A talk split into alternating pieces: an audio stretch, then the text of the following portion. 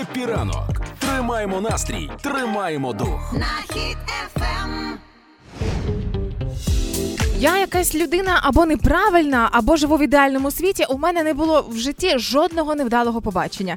У мене не було в житті жодного чоловіка, про якого б я сказала, фу, він якийсь кінчений. Ні, вони всі були чудові. А чи є в тебе якесь побачення? Ну прям щоб ти розумів, ну це ж фу, це ж Ти жахливо. слухай, ти не якась там не така людина, ти просто дипломат. Ти чудово розумієш, що не треба ні з ким е, псувати стосунки.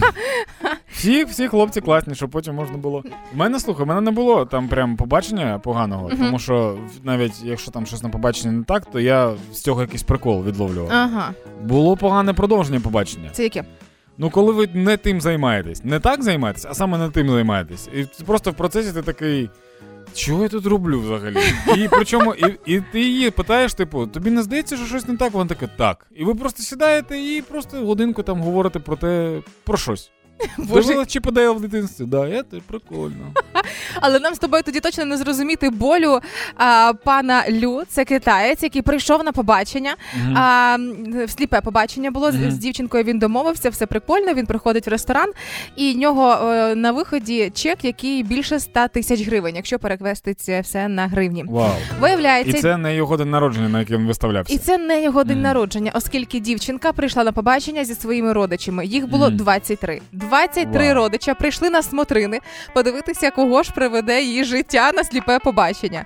І коли він запитав, типу, чи все з тобою окей, виявилося, що дуже багато родичів з тих 23 замовили елітний алкоголь.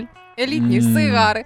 І коли він побачив цей чек, він просто розвернувся і втік. Він ну вирішив, що ну ні, це ненормально. А тепер уяви собі, як, яке буде продовження. Якщо родичі таке кажуть, от Так. цей втік, тепер ми будемо на кожне побачення ходити, щоб такого більше не було. Так більше того, там було продовження. Дівчина подає до суду за те, що він не захотів розрахуватися по чеку, Вау. Е, коли вони пішли на побачення, і навіть не захотів і половини віддати коштів за те, що родичі а що б ти робила в такому випадку? От приходиш ти на побачення до Так. хлопця, так, ну і твої родичі з з Житомира приходять так. всі. А Скільки чого їх там? вони пішли зі мною?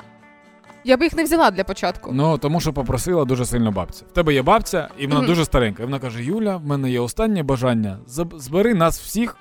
На побачення на якесь. Що Ну, ти, від- ти відмовила бабці? Ні, я б не Ні. відмовила. Ти приходиш ти на побачення зі всіма своїми родичами. Так. І, і ти їх не контролюєш. Ну, Ну. ну, тобто, наприклад, і твій дядька такий Хеннесі мені, сім пляшок, і одну в кишеню.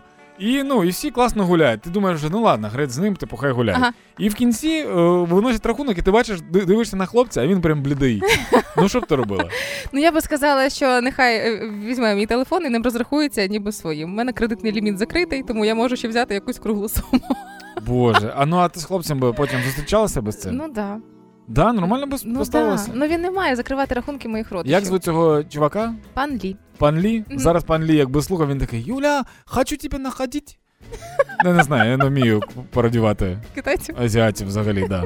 Ну, коротше, нормально, типу, насправді справа. Ну, я б, що б зробив я? Ти, ти мене запитаєш, мгм. що б я зробив?